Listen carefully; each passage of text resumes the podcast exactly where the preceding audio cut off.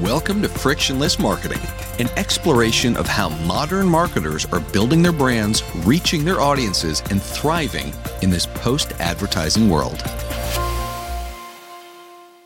We're excited to have Trista Morrison, Chief of Staff to the CEO and SVP of Corporate Affairs at Voyager Therapeutics, on the show today. Trista is a seasoned biopharmaceutical executive advisor with over two decades of experience in corporate affairs and stakeholder management. Her career spans a range of significant roles, including Chief Corporate Affairs Officer for Saniona and Vice President of Communications and Patient Advocacy at Sobi in North America. At Voyager, Trista plays a pivotal role in shaping the company's strategic vision, managing investor relations, and driving corporate communications. She has a rich history in facilitating effective communications at various stages of company development, from preclinical to commercial, and has worked extensively in both the US and Europe. Trista's expertise extends to areas such as DE&I, corporate social responsibility, and patient advocacy, reflecting her comprehensive approach to corporate affairs. In this episode, Trista shares her extensive experience tracing her journey from early days in public relations agencies to her current leadership position at Voyager. She delves into the nuances of storytelling in the biopharma industry, the transition from reporter to corporate leader, and the integration of communications with corporate strategy.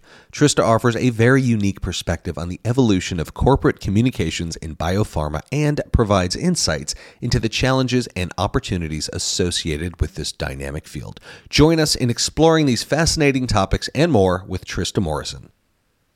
Trista, thank you very much for joining us. I'm excited to speak with you today. I am so excited too. Thank you for having me, Paul.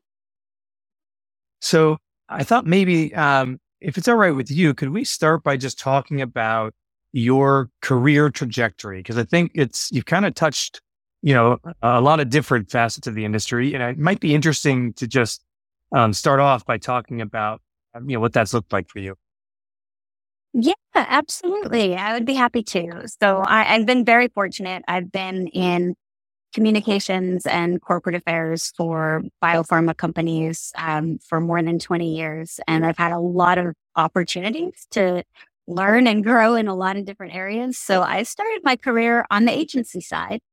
And, um, you know, I, I often recommend that to younger folks who are asking for advice about starting their careers because I just think that an agency gives you such incredible breadth of experience. You know, once you are in house, you are focused pretty narrowly on the one company that you are working for and, and the things that are immediately relevant to them. And when you're at an agency, you know, you have dozens of clients. And so you have the opportunity to learn from companies who are preclinical, who are clinical, who are commercial, who are doing cardio, who are doing neuro, who are private, who are public, right? And I just, I think it's such an awesome way to get that breadth of experience at the start of your career. Um, so I've been so grateful for that always. Then I um, became a reporter at BioWorld for a while. That was definitely a passion play. I I love storytelling. I feel like that's really the core of of who I am and have always been. And just you know the opportunity to to really focus on that and really focus on writing was something that I was willing to take a massive pay cut in order to explore. Um, and I, and, and honestly, I just, again, I think it was such a valuable experience getting to be on the reporter side and really understand what makes a good story. And I will also say that working for a daily newspaper um, taught me that there is no such thing as writer's block because you just got to get it done every day. Um, I can only then, imagine. yep. So I went from there in house. Uh, my first in house role was at Ironwood Pharmaceuticals. I had the incredible opportunity to join that company just a few months before the PDUFA date, right? The FDA decision on the, the drug that they had been working on for 14 years. And so it was really incredible to be a part of that journey as that company was transitioning from a research and, you know, discovery and development organization into a commercial organization. And that's, it's an incredible transition. And it was so exciting to be part of that journey. Um, I started there doing corporate comms and both internal and external. And then over time, I expanded into product comms there. So I still sat in corporate, but I had a dotted line to the commercial organization and I got to be a part of all the brand planning and the commercial leadership team meetings. And so that was, was a really great opportunity. Um, from there, I went to Sobi, which is a European rare disease company. Um, I did both corporate and product there. Sobi had a number of FDA approved um, products. And so I did corporate and product there and picked up patient advocacy, which uh, patient advocacy, when you're working in the rare disease space in particular, is such an incredible opportunity. If um, anyone ever has a chance to be in that space, I would, I would say take it. It's, um, it's fantastic. And then I moved to Saniona, which was another European rare disease company. And there I was doing corporate and uh, we didn't actually have product because Saniona was still in the clinic, but um, I was doing corporate, I was doing advocacy, and I picked up investor relations. That was a great, uh, a great opportunity. It was a company that was publicly traded in Sweden and was interested in expanding to a US NASDAQ listing. So that was a great, a great journey to be on there. And now I am at Voyager. And so Voyager is a publicly traded NASDAQ listed um, company focusing on neurogenetic medicine. And my role here is I run corporate affairs, which includes corporate comms. Again, um, we're preclinical, so we don't really have product comms yet, but corporate comms, advocacy. I share investor relations with our CFO and I'm also chief of staff to our CEO. So that's been a new role for me uh, and has been a great learning experience, um, getting me a little bit more, I'd say, out of the comms vertical and more into corporate strategy. Right. So people who are listening and thinking about a career in pharma comms, you pretty much hit every single possible step along the, the the tour there. And the one thing you did not mention actually is that the Ironwood experience, in fact, ended up being a co-promote situation, you know, with Big Pharma, which also is, of course, one of those, um, I don't know, kind of wild cards. And that's where we first um, started working together. That's absolutely right. Yep. And uh, yeah, I've never, I've never worked directly in big pharma. The companies I've worked with have always been uh, a bit on the smaller side. But I've had some great opportunities to kind of touch the big pharma space through, like you said, through partnerships um, and also when I have been on the consulting side and on the agency side, you know, having some great opportunities to interact with big pharma there too. And you, you just mentioned you know, when you were on the consulting side, and um, in the middle there, you did have a consultancy uh, which was um, called, in my game is right, PR with purpose. Yes, that is correct. And and so, can you share with us a little bit about you know, I guess let's tell us a little bit about what you did as a consultant PR with purpose, and then let's talk maybe about how you're ensuring that that purpose remains a central tenet um, now at Voyager and you know in the rest of your um, endeavors. Okay, yeah, absolutely. Um, so I got into consulting sort of by accident. Uh, it was when I came out of Sobi. So I actually ended up getting laid off from Sobi, which is one of those things that happens in uh, the biopharma industry. And um, and at first, I was looking for another full time in house job, and then I was I was speaking with some folks at a PR agency, and they had kind of said to me, um, you know, they were they were interested in me coming in in house with them or coming to work for them full time. And I had said, you know, I don't I don't really want to go back to agency quite yet. I don't think I'm at that point yet in my career.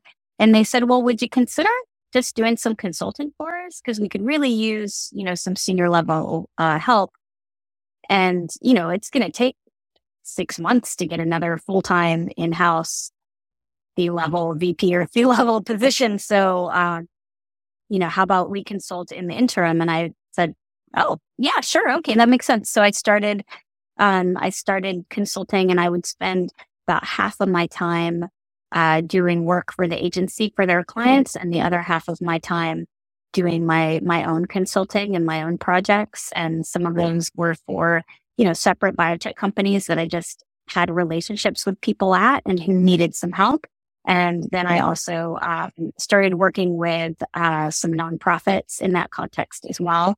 Uh, so that was a great experience. So, um, and then I did that again when I came out of Saniona and I was between Saniona and Voyager. I did some consulting again. Uh, and I, and I think, you know, I, I loved consulting. It's, it's awesome to have a little bit more control, I think, of your schedule. And, um, it's something I definitely see myself going back to at some point in the future. I, I had some really great advice uh, when I was consulting, and then I got the offer from Saniona, and I was kind of torn about whether to to stay consulting because I'm loving it so much, or whether to go back in house. And um, another consultant, he gave me some really good advice. He was like, "Consulting will always be there for you." You, he said, you know, I've been a consultant for 20 years and I've gone in house three times in the middle. It, you can always come back to it. And so, uh, and so that's what I did. And I guess to circle back to your question about purpose, um, you know, I just, I've always felt like communications has gotta be rooted in strategy, right? It's gotta start with achieving your corporate goals. Like what, what are you trying to achieve as a company? What do you need to achieve to be successful? And how can communications really support that? Because if if your if your communications is not helping you achieve your corporate goals and your strategic goals and your vision, then like it's kind of just vanity press. And I'm not really sure why you're doing it. Right. So I just, uh, the purpose part felt really important to me and to kind of what I believe. And that's why, Paul, I was so excited to, to reconnect with you and to hear, you know, some of the things you've been talking about in your podcast. And I just got your book. And so I'm only like I'm only like chapter one, so I can't, you know, I can't say too much, but so far I love it because I feel like you are also so focused on purpose. Well, we, we are because we think we being, you know, obviously the whole team here, but myself included. Um, and we, we also interpret it through a similar lens to what you just said, which is purpose isn't just about, you know, doing good in society. It's also about what is the purpose of the company you know, what is the purpose of the business? And, um, you can't do good in society if you don't, if you don't, you know, achieve your business purpose first and foremost.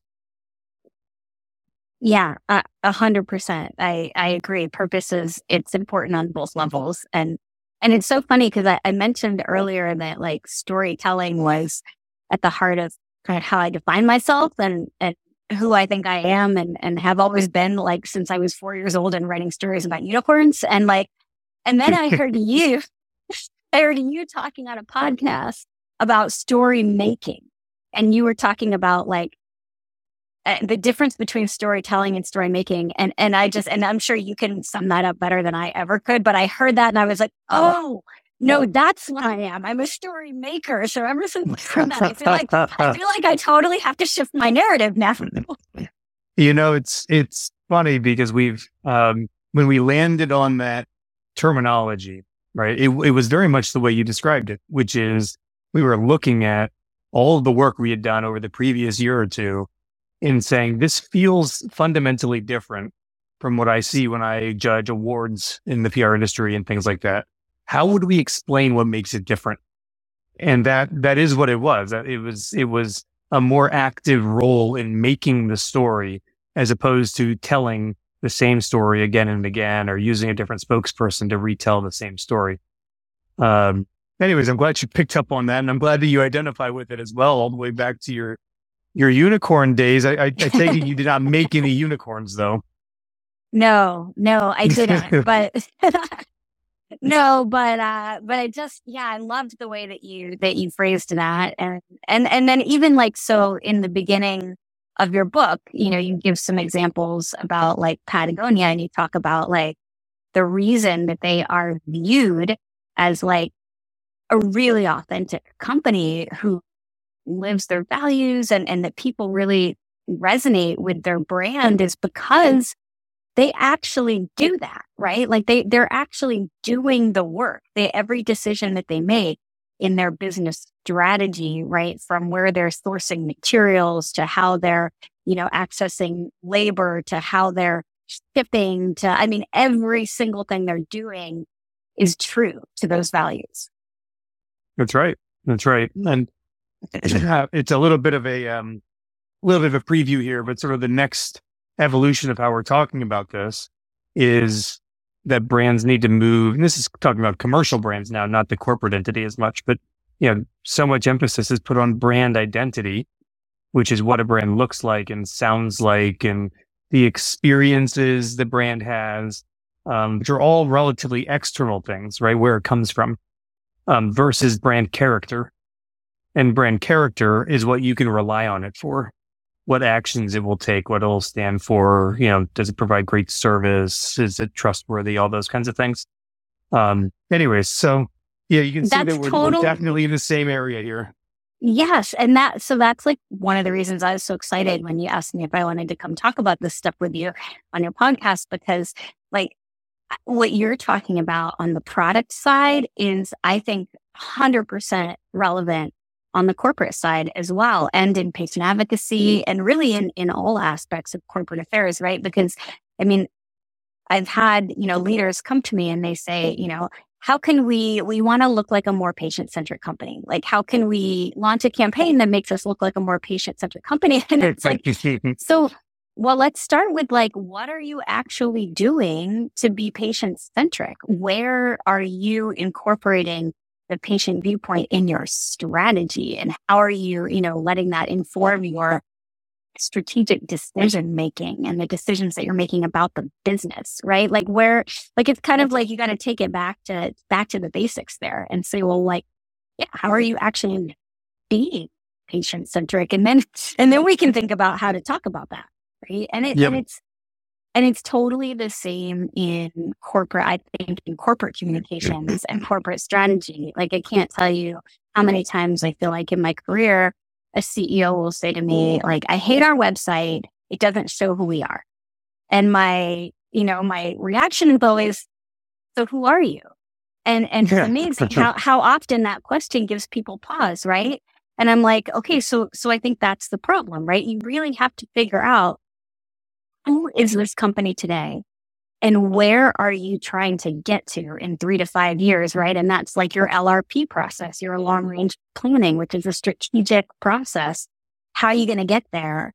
You got to get tight on that. Like you have to know what is your vision? What is your mission? What are your three year, you know, goals as a company? And, and then what is your, what are your one year corporate goals? Like you have to know that before you can communicate it. And so oftentimes I feel like when there's like, when you're feeling like your communications doesn't really represent, you know, who you are as a company, it's often because the strategy isn't, maybe isn't quite crisp enough or maybe doesn't fit with how you've evolved. Cause like in biotech, things move fast, right? Products succeed, products fail, products are partnered, somebody in licenses or acquires something. I mean, things, things change quickly. And so in my mind, you sort of always have to be thinking about is that it, the way we're talking about our company, does that still reflect the strategy that we are actually trying to execute here and vice versa?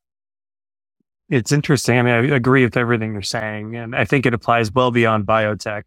Although you can argue in biotech, you know, typically smaller, smaller companies, smaller teams, um, and a, a CEO or chairman usually exerts a lot more direct influence over the decisions everybody makes. Right, it's a little bit more direct, direct line as opposed to these big sprawling organizations. Um, but what you're reminding me of is something that has felt very, um, I don't know, just sort of uh, dissonant for me ever since I entered the communications industry. Is it's like in every one of these industry focused senior level conversations. So picture things like the Arthur Page Society, et cetera, where you've got the, the most senior people in communication sitting around a table. And inevitably, the conversation always turns to griping about having a seat at the table, right? And how communications needs to have a, a quote unquote seat at the table. And it's it's happening, right? Increasingly, people in our line of work have a seat at the table. I mean, you're the chief of staff for the CEO in your company. Um, yep. But it's also like, well, what are you going to do with that seat?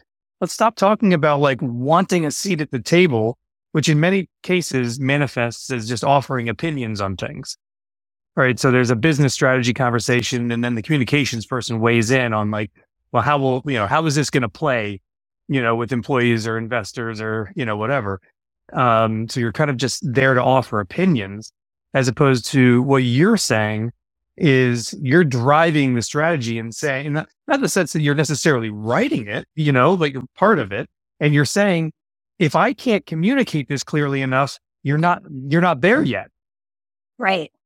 Yeah. No, I think that's, I think that's, you're absolutely right with that. And, um, I, I have often found in my career that communications is a forcing function for strategy, right? Because a lot of times it's not until you get asked the question that like, you know, somebody says like, what's your approach to drug pricing? And then you all look around the table at each other and you're like, what is our approach to drug pricing? How, uh, we, how do we group feel? when they do a report and right. So it's like, it, it's so, so often I, I find that like, um, it's, it's a great communications is absolutely a forcing function for strategy. And and it's interesting that whole seat at the table that you that you bring up, you know, I I mean, I do sympathize with that. And I will say that I have been really intentional in my career in moving towards that and looking for that and advocating for that, right? Like I have been offered positions that don't report to the CEO and I have not taken those positions, right? Like I have been offered positions that, you know, aren't on the leadership team and I've not taken those positions. I mean, I think that um it, it's a little I don't know which is the chicken and which is the egg, but you do have to have a seat at the table. You have to know what's happening in the organization to be effective as a communicator, right? Like you're only as effective as as the information that you have and sometimes like I've I've kind of tried to explain this to CEOs during the interview process or you know to folks as I'll say um okay so look the reason that the Harry Potter books are so awesome is because when like the big reveal happens in chapter 35 your reaction is like oh my god of course of course I can't believe I didn't see that coming but it all makes perfect sense right? You don't get that reaction if you don't leave the wand on the table in chapter two. So like, you can't call me at chapter 30 and say, Oh, hey, I need you to write a press release on this thing that's about to happen. Like, we need to be talking about where this company is going way back at chapter two. And we need to be leaving those wands on the table, right? And that's a, it's, a, a great analogy. it's, it's tricky because you don't, you don't want to get ahead of yourself, right? Like you don't want to be kind of talking about things you haven't actually done yet, but you can leave breadcrumbs. You've got to help people understand how you're thinking about where you're going so that when you do that big BD deal at chapter 35, you don't want your analysts and your investors being, what the, like, why did they do that deal? You want the reaction from the community to be, oh my God, what a smart deal. Of course. Like, of course they did that. That's so smart. That makes perfect sense. Right. Like, it's great.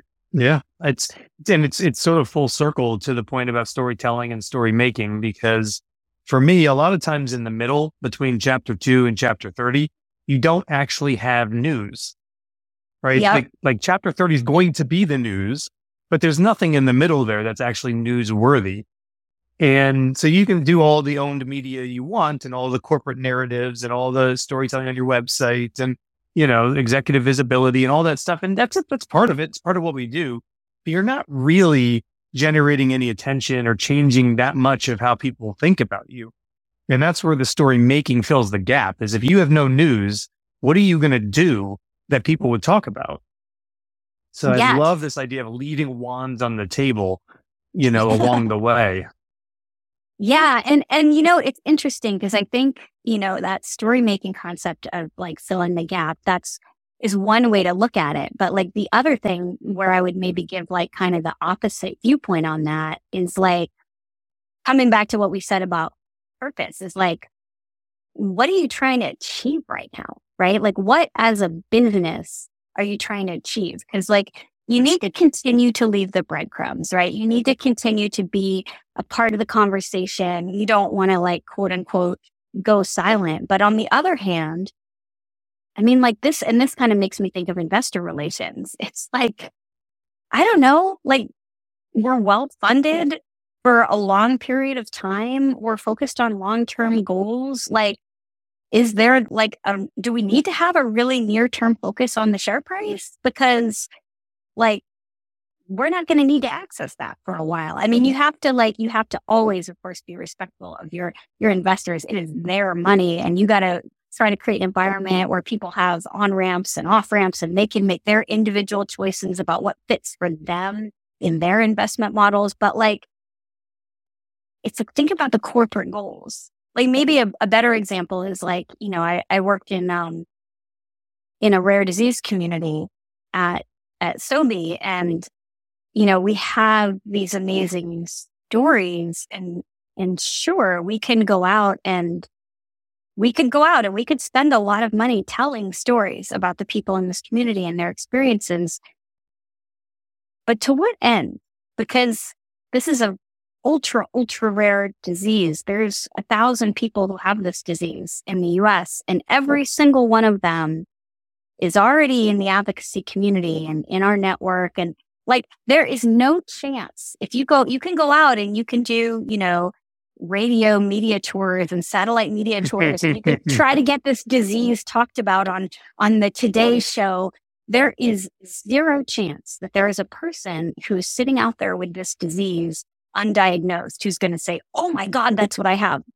And the reason that there's zero chance is because if they weren't getting treatment by the age of four, they would have passed away already. So like, it's just, you have to like really, I think, really think about the business need too, as like, why, you know, what are you trying to achieve in, in telling these stories? Because if, if that's, if it's not going to support the business need, maybe you actually don't need to be spending money doing it. Maybe you could put that money towards something else. You know, like for us, we talked to the advocacy group about what do you guys really need? And they said, look, our disease is on newborn screening. And we know that every one of the 52, every one of the 50 states is doing it. Like we know every state is, is doing this, but there's two ways to do the screen. And one of them is more accurate than the other. And what we don't know is which states are using which approach. So, okay, well, let's spend our money on that. Let's give you a grant so you guys can go out and do that research and get those answers. And then you can do an advocacy campaign aimed at like actually trying to educate the states who aren't using the more accurate approach as to why it's important and trying to help them get the funding they need to do that, right? Like that's where you can really make a difference. Yeah, that's great. That's great. I mean, it's that it's that same you know uh, tendency towards action, right? Um, so so here's another, I guess, twist in the story because so Voyager is a gene therapy company, right? Yep. Well, uh, yeah. genetic medicines. So our our, our genetic medicine technically neurogenetic medicines. Our lead product is actually an antibody, but yes, we are known for our gene therapy expertise and most of our pipeline is gene therapy. That is correct. So if you think about um, kind of the role communications plays in laying the tracks ahead of the train of a company and even industry, gene therapy is certainly one of these that's really, you know, it's still in its early stages, but you could see a world where it either becomes the future of medicine or it goes the way of nuclear energy or, or GMOs, where society shapes a narrative about it that's not really science based, right? And yep. that narrative ends up holding the whole industry back or derailing the, the, the train, so to speak. And yet we don't have a mechanism through which you know, the companies that are in this sector combine to tell the sector story pretty much anywhere, including nuclear energy, right? Including uh, GMOs. Um, and, and in the, the, the, the, rare cases where we try to do that through associations like the Pharma Association, you know, PHRMA in, in DC or whatever, it, it's usually relatively ineffective, not as effective as we are at telling our own story as a company. And so the company's narrative ends up contributing to sort of laying that foundational, you know, laying those tracks, so to speak. So I guess I'm, I'm curious now, having said all that, like what your thoughts are when it comes to, sure, you got to meet the, the business's objectives, but then making sure you don't get derailed by this sort of larger industry perception down the road. Yeah, that's a great, that's a great question. I think, um, in my experience, this is where, um, as like, you know, a chief of staff or a senior level communicator who's working really closely with the CEO, I think this is where sometimes you really have to kind of take your CEO's lead on where they want to prioritize their time and energy and the company's time and energy, right?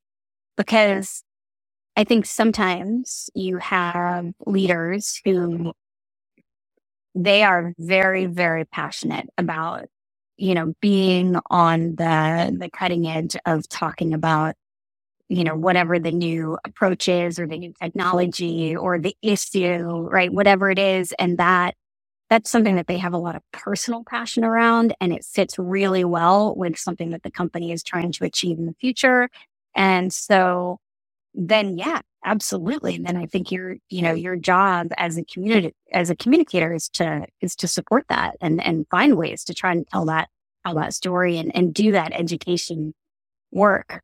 But I think, um, I think probably more commonly, you kind of have to think about where you are in the industry, right? Because I mean, at Voyager, we're a preclinical company.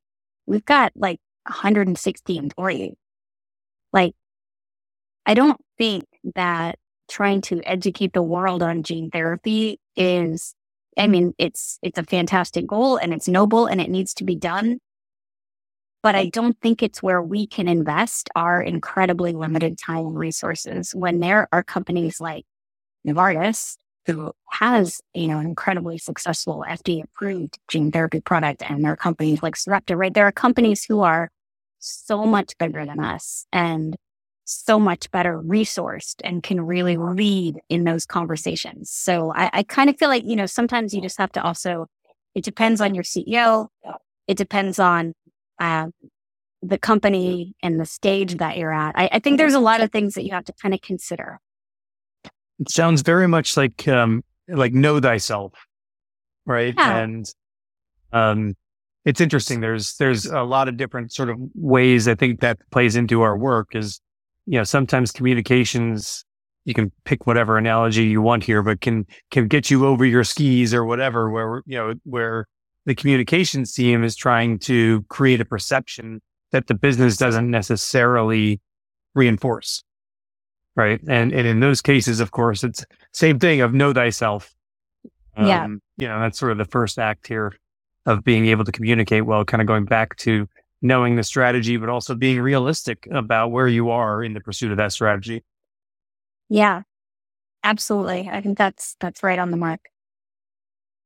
So um, I realize uh, we're coming up on time here. Um, I have one question I kind of want to come back to that brings us back to the beginning a little bit is you started out by saying that one of your strong recommendations to people entering our industry is to start in agency life. Um, later in the conversation, you mentioned um, that when you were going to Voyager, you felt like a return to agency. You weren't ready for it yet, which you know, certainly implied that that might happen later in your career or at a future time.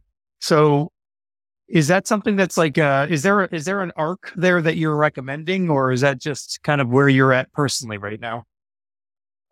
Yeah, that's just my own personal, personal journey. Uh, I think that, you know, what I have found is that, um, sometimes when you are running comms and you're in house and you're in smaller biotechs, it can get a little lonely you know, because um, it can be hard being kind of the only person in the organization who really understands what you're doing and and why and the value that you're that you're trying to create and and and kind of kind of uh, constantly having to to educate your peers and your, your boss and your board and and it's just um uh, it's, I think being in house is incredible because you get super, super emotionally bought in to your company, or at least I do, right? Like when I'm, when I'm in house, I, I am all in and I am 100% emotionally connected to that job and that company and that mission. And, and,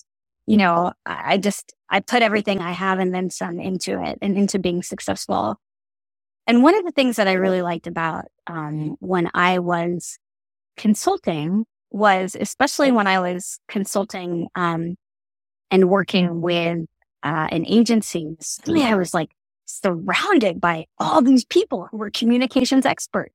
And I was like, oh, this is so fantastic. Like they're they're challenging me. I'm not alone. Like, I know, right? Like they have they have ideas. They're thinking about things differently than I'm thinking about them. Like this is awesome. Like I I loved that. Um, I I found that just really energizing and invigorating. And I thought to myself, that's something that I want more of. I also really uh, enjoyed.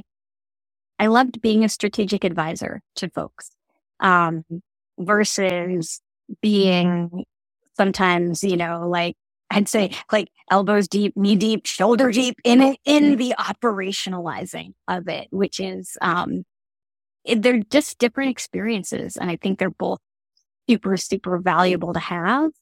Um, and I have been on the operational side for a long time now. So I am, yeah, like for me personally, I'm kind of thinking that maybe that, maybe that will be my next step. But honestly, you never know, right? Like I just keep trying to to kind of focus on focus on what what's right in front of me and and get that done and and then and then see what comes. I mean, I will say that um every single job I've had throughout my entire career has come through networking. I've never submitted a resume mm. cold and had success. So I think that's, you know, I guess if there's another piece of advice to, you know, folks out there and building your career, your network is so important, right? I mean, the way that I got my job at Voyager was because I was um, having coffee with uh, this gentleman, Michael Higgins, who uh, he a long time ago was the CFO at um, Ironwood, and he hired me. He actually was the hiring manager who hired me into Ironwood Pharmaceuticals all those years ago. And, you know, he since has moved on. He got into the venture capital world. He started doing boards.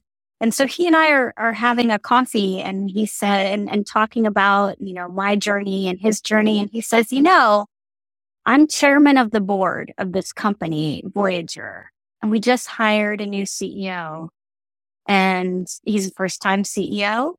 And uh, I, I think you can be really helpful to him. I think the two of you might work really well together. I'd, I'd like to introduce you. And, that, and that's how it. I ended up. And that's, that's it. the magic. That's, yeah. So, so I just think, you know, the network is, it's, it's super great and definitely take, take every, every opportunity to build it and nurture it. I think that's really good advice. And obviously it applies both for potential job opportunities, but then also on the media side and everything else that we do is is both um, communications based, but also very relationship based. Like the fun part too, right? Like that's the I guess to like bring it all back to purpose and and like action and and and making versus telling. And I mean, like, I mean that's the most satisfying part, honestly, right? Is is just getting to have these relationships, right? And and and like now I'm at the point where like I just got back from the JP Morgan healthcare conference and like, I mean, there are so many mm-hmm. people who we've been in each other's orbit for more than 20 years now, right? And they've been on agency and reporter and in-house and I have. And it's like just sitting down and nurturing those relationships is honestly the most enjoyable part of the journey for me at this point. I could not agree more. And I'll also just add to that the earlier you do it, the more valuable it is down the road. It's just like paying into a 401k. So, um, well, Trista, thank you so much. This has been great. And uh, I'm sure people are going to really enjoy hearing your insights. And uh, we thank you for your time and, and for sharing them with us here today. Oh, thank you so much for having me. This has been such a fun conversation, and I look forward to more in the future. Likewise. Thank you.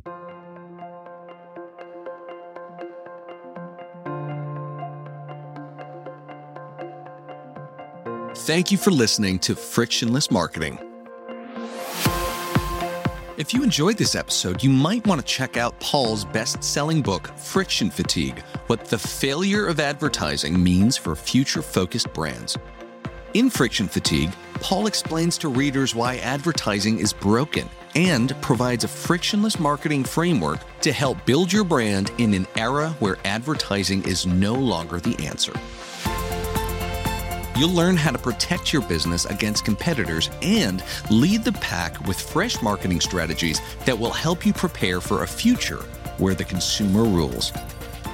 Friction Fatigue is now available on Amazon and as a book on tape on audible.com. Thanks again for listening.